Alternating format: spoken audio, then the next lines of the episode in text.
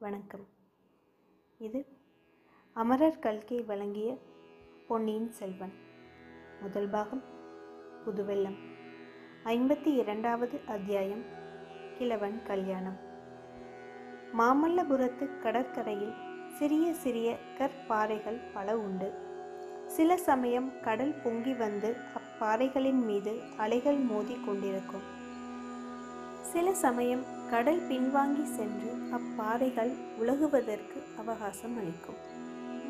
அவற்றில் ஒரு சிறிய பாறையினும் மாமல்லபுரத்து மகா சிற்பிகள் சும்மா விட்டு வைக்கவில்லை. அந்தந்த பாறைக்கு தகுந்தபடி பெரிதாகவும் சிறிதாகவும் காட்சிகளை கற்பனை செய்து அழியா சிற்ப உருவங்களை அமைத்து வைத்திருந்தார்கள். அவ்விதம் சிறிய பாறைகள் இரண்டு எதிரெதிராக அமைந்திருந்த இடத்தை ஆதித்த கரிகாலனும் மற்ற இருவரும் அணுகினார்கள். ரதத்திலிருந்து இறங்கி சென்றார்கள். இரண்டு பாறைகளையும் இரண்டு சிம்மாசனங்களாக கருதி கரிகாலனும் மலையமானும் அமர்ந்தார்கள். பார்த்திபேந்திரன் அவர்களுக்கு சற்று அப்பால் நின்றான். அடிக்கடி அலைகள் வந்து அவர்களுடைய முழங்கால் வரையில் நனைத்து கொண்டிருந்தன. அலைகள் பாறைகளில் மோதியபோது எழுந்த திவல்கள் சில சமயம் அவர்கள் மீது முத்து மலையாக பொழிந்து கொண்டிருந்தன.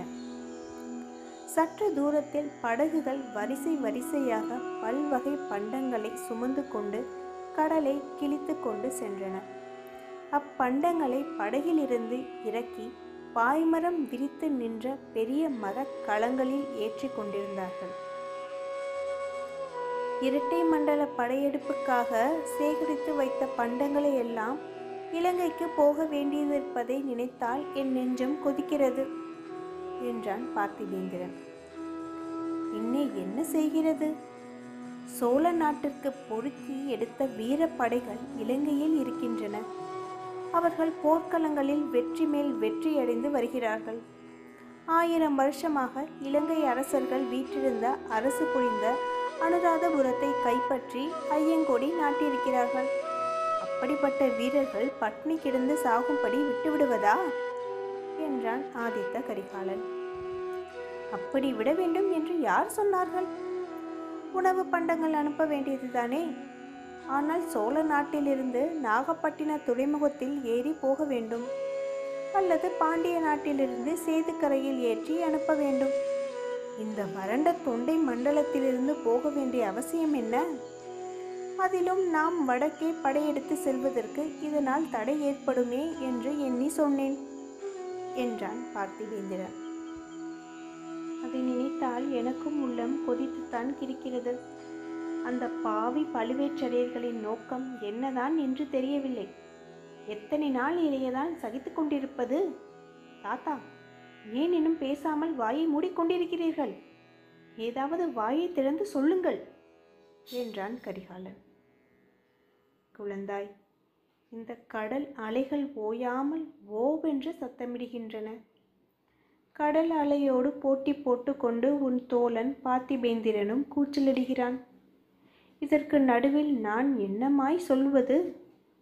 எனக்கோ வயதாகி தள்ளாமை வந்துவிட்டது என்றார் மலையமான் மிலாடுரையார். பார்த்திவேந்திரா சற்று நேரம் நீ சும்மா இரு. தாத்தா அவருடைய கருத்தை சொல்லட்டும். என்றான் ஆதித்த கரிகாலன். இதோ வாயை மூடிக்கொண்டு விட்டேன். பாவம் தாத்தா தள்ளாத வயதில் மலைக்கோட்டையிலிருந்து கீழே இறங்கி இவ்வளவு தூரம் சிரமப்பட்டு வந்திருக்கிறார். அவர் முன்னால் நான் வாயை திறக்கலாமா? இந்த கடலுக்குத்தான் கொஞ்சமும் புத்தி இல்லை. ஓயாமல் இருந்து கொண்டிருக்கிறது. இதை அடக்குவார் ஒருவரும் இல்லை. நம் மலை அரசரிடம் சமுத்திரராஜனுக்கு கொஞ்சமும் பயமில்லை போலிருக்கிறது என்றான் பார்த்திபேந்திரன். தம்பி பார்த்திபேந்திரா அப்படியும் ஒரு காலம் இருந்தது. திருக்கோவலூர் மலையமான் என்ற பெயரை கேட்டு இந்த காசியினில் உள்ள அரசர்கள் எல்லாம் நடுநடுங்குவார்கள். இரட்டை மண்டலத்து சலுக்கர்களும் வல்லத்து வான கோவரைகளும் வைதும்பராயர்களும் கங்கர்களும் கொங்கர்களும் மலையமான் பேரை கேட்டதுமே இடிமுழக்கம் கேட்ட சத்தத்தைப் போல் பொந்தில் ஒளிந்து கொள்வார்கள். சமுத்திரராஜனும் கொஞ்சம் அடக்க ஒடுக்கமாகத்தான் இருப்பான். இந்த உடம்பு கொஞ்சம் தளர்ச்சி அடைந்ததும் இப்போது எல்லோரும் துள்ள ஆரம்பித்து விட்டார்கள்.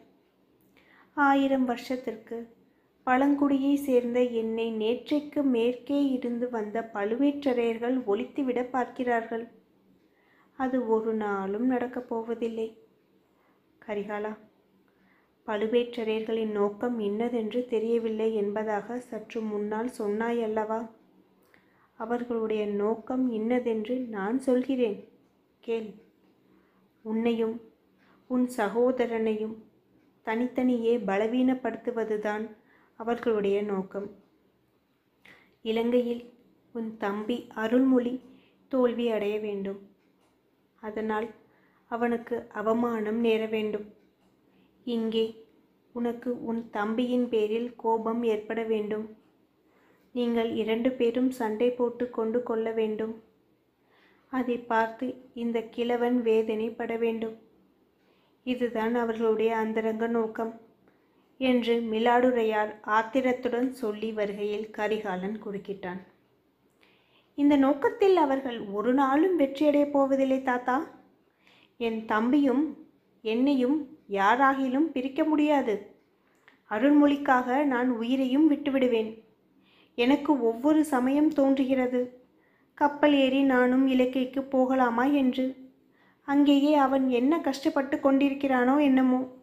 நான் இங்கே சுகமாக உண்டு உடுத்து அரண்மனையில் தூங்கிக் கொண்டு காலங்கழிக்கிறேன் என் வாளும் வேலும் துருப்பிடித்து வருகின்றன. ஒவ்வொரு கணமும் எனக்கு ஒரு யுகமாக போய்கொண்டிருக்கிறது இங்கு இருக்கவே பிடிக்கவில்லை. தாத்தா நீங்கள் சொல்லுங்கள். இந்த பண்டங்கள் ஏற்றும் கப்பலில் ஒன்றில் நான் ஏறி நானும் இலங்கைக்கு போகட்டுமா? என்று கேட்டான் கரிகாலன்.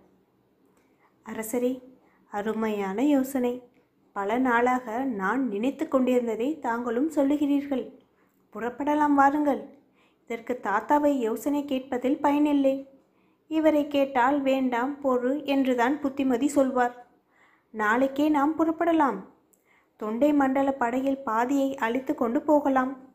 இலங்கை யுத்தத்தை ஒரு வழியாக முடித்துக்கொண்டு நேரே நாகப்பட்டினத்தில் வந்து இறங்கலாம். இறங்கி தஞ்சாவூருக்கு சென்று அந்த பழுவேற்றரைகளை ஒரு கை பார்த்து விடலாம்.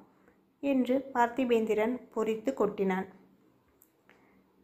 கரிகாலா பார்த்தாயா நான் முதலிலேயே என்ன சொன்னேன்? இவன் வாயை மூடிக்கொண்டிருந்தால் தான் நான் பேசுவேன் என்று சொல்லவில்லையா? என்றார் மலையமான். இதோ வாயை மூடிக்கொள்கிறேன் தாத்தா நீங்கள் சொல்வதையெல்லாம் சொல்லி முடியுங்கள் என்று பார்த்திபேந்திரன் வாயை கையினால் பொத்தி கொண்டான். கரிகாலா நீ வீராதி வீரன். உன்னை போன்ற பராக்கிரமசாலி இந்த வீர தமிழகத்திலேலே கூட அதிகம் பேர் பிறப்பதில்லை. என்னுடைய எண்பது பிராயத்திற்குள் நானும் எத்தனையோ பெரிய யுத்த களங்களை பார்த்திருக்கிறேன். ஆனால் எதிரிகளின் கூட்டத்தில் தன்னந்தனியே புகுந்து சென்று உன்னை போல் சண்டையிட்ட இன்னொரு வீரனை பார்த்ததே இல்லை. சேவூர் பெரும்போர் நடந்தபோது உனக்கு பிராயம் பதினாறு கூட ஆகவில்லை. அந்த வயதில் பகைவர்களின் கூட்டத்திற்குள் நீ புகுந்து சென்று வேகத்தையும் இடசாரி வலசாரியாக வாள் சுழன்ற வேகத்தையும் பகைவர்களின் தலைகள் உருண்ட வேகத்தையும் போல் நான் என்றும் பார்த்ததே இல்லை. இன்னும் என் கண் முன்னால் அந்த காட்சி நின்று கொண்டிருக்கிறது. உன்னை போலவே உன் சிநேகிதன் பார்த்திபேந்திரனும் வீர அதிவீரன்தான் ஆனால் நீங்கள் இரண்டு பேரும் பதற்றக்காரர்கள்.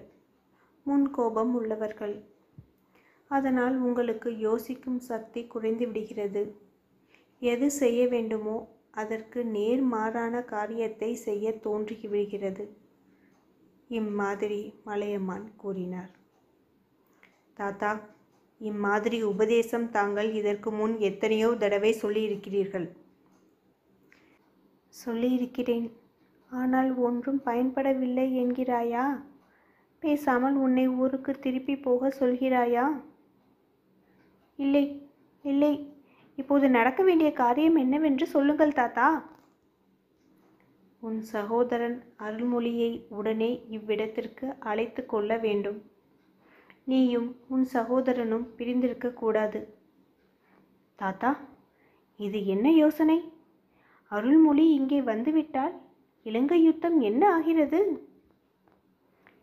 இலங்கை யுத்தம் இப்போது ஒரு கட்டத்திற்கு வந்திருக்கிறது. அனுராதபுரத்தை பிடித்தாகிவிட்டது. இனி அங்கே மழைக்காலம். இனி நாலு மாதத்திற்கு ஒன்றும் செய்ய முடியாது. பிடித்த இடத்தை விட்டு கொடாமல் பாதுகாத்து வர வேண்டியதுதான் இதை மற்ற தளபதிகள் செய்வார்கள். அருள்மொழி இச்சமயம் இங்கே இருக்க வேண்டியது மிக அவசியம். கரிகாலா உண்மையை மூடி மூடி வைப்பதில் பயன் என்ன? விஜயால சோழரின் குலத்திற்கு அவர் அடிக்கோடிய சோழ சாம்ராஜ்யத்திற்கும் பேராபத்து வந்திருக்கிறது. நீயும் உன்னை சேர்ந்தவர்கள் எல்லோரும் இப்போது ஒரே இடத்தில் தங்கி சர்வ ஜாக்கிரதையாக இருக்க வேண்டும். நம்முடைய பலத்தை எல்லாம் திரட்டி வைத்து கொள்ளவும் வேண்டும். எப்போது என்ன விதமான அபாயம் வரும் என்று சொல்ல முடியாது என்றார் மலையமான். தாத்தா இது என்ன? இப்படி என்னை பயமுறுத்துகிறீர்கள் என் கையில் வாள் இருக்கும் வரையில் எனக்கு என்ன பயம்? அப்படிப்பட்ட அபாயம் வந்தால்தான் என்ன? தன்னந்தனியே நின்று சமாளிப்பேன். எத்தகைய அபாயத்திற்கும் நான் பயப்படுகிறவன் அல்ல என்றான் ஆதித்த கரிகாலன். பிள்ளாய் நீ எப்படிப்பட்ட தைரியசாலி என்று எனக்கு சொல்ல வேண்டுமா? ஆயினும் திருவள்ளுவர் பெருமான் சொல்லியிருப்பதையும் சில சமயம் எண்ணி பார்க்க வேண்டும். அஞ்சுவது அஞ்சாமை பேதமை அஞ்சுவது அஞ்சல் அறிவார் தொழில் என்று அந்த மகான் சொல்லியிருக்கிறார். போர்க்களத்தில் பகைவர்களுக்கு எதிரெதிரே நின்று போரிடும் போது அச்சம் கூடாது. அப்படி பயப்படுகிறவன் கோழை. அவ்விதம் பயப்படுகிற பிள்ளை என் வம்சத்தில் பிறந்தால் அவனை நானே இந்த கிழடாய் போன வலுவிழந்த கையினால் வெட்டி போட்டு விடுவேன். ஆனால் மறைவில் நடக்கிற சதிகளுக்கும் சூழ்ச்சிகளுக்கும் கண்ணுக்கு தெரியாத அபாயங்களுக்கும் பயப்பட்டே ஆக வேண்டும். பயப்பட்டு அந்தந்த நிலைமைக்கு தகுந்த முன் ஜாக்கிரதையையும் செய்து கொள்ள வேண்டும். அரச குலத்தில் பிறந்து சிம்மாசனத்துக்கு உரியவர்கள் இந்த விஷயத்தில் அஜாக்கிரதையாக இருக்கக்கூடாது. இருந்தால் நாட்டுக்கே நாசம் விளையும் என்றார் மலையமான். தாத்தா அப்படி என்ன ரகசிய அபாயங்களை தாங்கள் எதிர்பார்க்கிறீர்கள்? சற்று விளக்கமாக சொன்னால் தானே நான் ஜாக்கிரதையாக இருக்க முடியும்? என்றான் ஆதித்த கரிகாலன். சொல்லத்தான் வருகிறேன். சில நாட்களுக்கு முன்னால் கடம்பூர் சம்புவரையர் மாளிகையில் அர்த்த ராத்திரி வேளையில் ஒரு கூட்டம் நடந்தது. அதற்கு பெரிய பழுவேற்றரையர் வந்திருக்கிறார் இன்னும் தென்னவன் மலைவரையர் குன்றத்தூர் கிளார் வணங்காமுடி முனைவரையர் அஞ்சாத சிங்கமுத்தரையர் இரட்டைக்குடை ராஜாளியார் இவர்கள் எல்லோரும் வந்திருக்கிறார்களாம். என் காதுக்கு வந்தது இந்த பெயர்கள்தான். வேறு பலரும் வந்திருக்கலாம் என்றார் மலையமான். வந்திருக்கட்டும். அதனால் என்ன? எல்லோரும் நடுநிசி வரையில் கூத்தும் கேலியும் பார்த்துவிட்டு வயிறு புடைக்க சாப்பிட்டு அதற்கு மேல் மிடாமிடாவாய் கல்களை குடித்துவிட்டு தூங்கப் போயிருப்பார்கள். அதை பற்றி நமக்கு என்ன? நீங்கள் சொன்ன தாடி மீசை நரைத்த கிழடுகள் எல்லாம் கூடி பேசி என்ன புரட்டி விடுவார்கள்? என்றான் ஆதித்த கரிகாலன். கிழடுகளை பற்றி உனக்கு இவ்வளவு நல்ல அபிப்பிராயம் இருக்கும் பட்சத்தில் நான் என்ன சொல்லி என்ன பயன்? நானும் ஒரு கிழவன் தானே. அவர்கள் எல்லோரையும் விட தொண்டு கிழவன் நான் என்றார் மலையமான். தாத்தா கோபம் வேண்டாம். அந்த கையில்லாத கிழங்களோடு தங்களை நான் சேர்த்து விடுவேனா? சரி அப்புறம் என்ன நடந்தது? சொல்லுங்கள் என்றான் ஆதித்த கரிகாலன். கையினால் ஆகாத கிழங்கள் என்று மறுபடியும் சொல்கிறாய். அவர்களில் தலைமை பெரிய கிழவன் கொஞ்ச நாளைக்கு முன்புதான் கல்யாணம் செய்து கொண்டான் என்பதை மறந்துவிடாதே. இளம்பெண்ணை மணந்த கிழவனைப் போல் உலகில் அபாயகரமான இளைஞன் யாரும் இல்லை என்பதையும் தெரிந்து கொள் என்றார் மலைமான். கிழவனின் கல்யாணத்தை பற்றி பேசத் தொடங்கியதும் ஆதித்த கரிகாலனுடைய முகத்தில் ஒரு விசித்திரமான மாறுதல் உண்டாகிற்று. அவனுடைய கண்கள் திடீரென்று சிவந்து இரத்த பழி கேட்கும் சூத்திர தேவதையைப் போல் விழித்தன. உதடுகள் துடிதுடித்தன. பற்கள் நர நரவென்று கடித்து கொண்டன. இதையெல்லாம் மலையமான் கவனிக்கவில்லை. ஆனால் பார்த்திபேந்திரன் கவனித்து கொண்டான். அந்த கல்யாண பேச்சு இப்போது என்னத்திற்கு? ஐயா சம்புவரையர் அரண்மனையில் அப்புறம் என்ன நடந்தது என்று சொல்லுங்கள் என்றான் பல்லவ வீரன். அதைத்தான் சொல்ல வந்தேன்.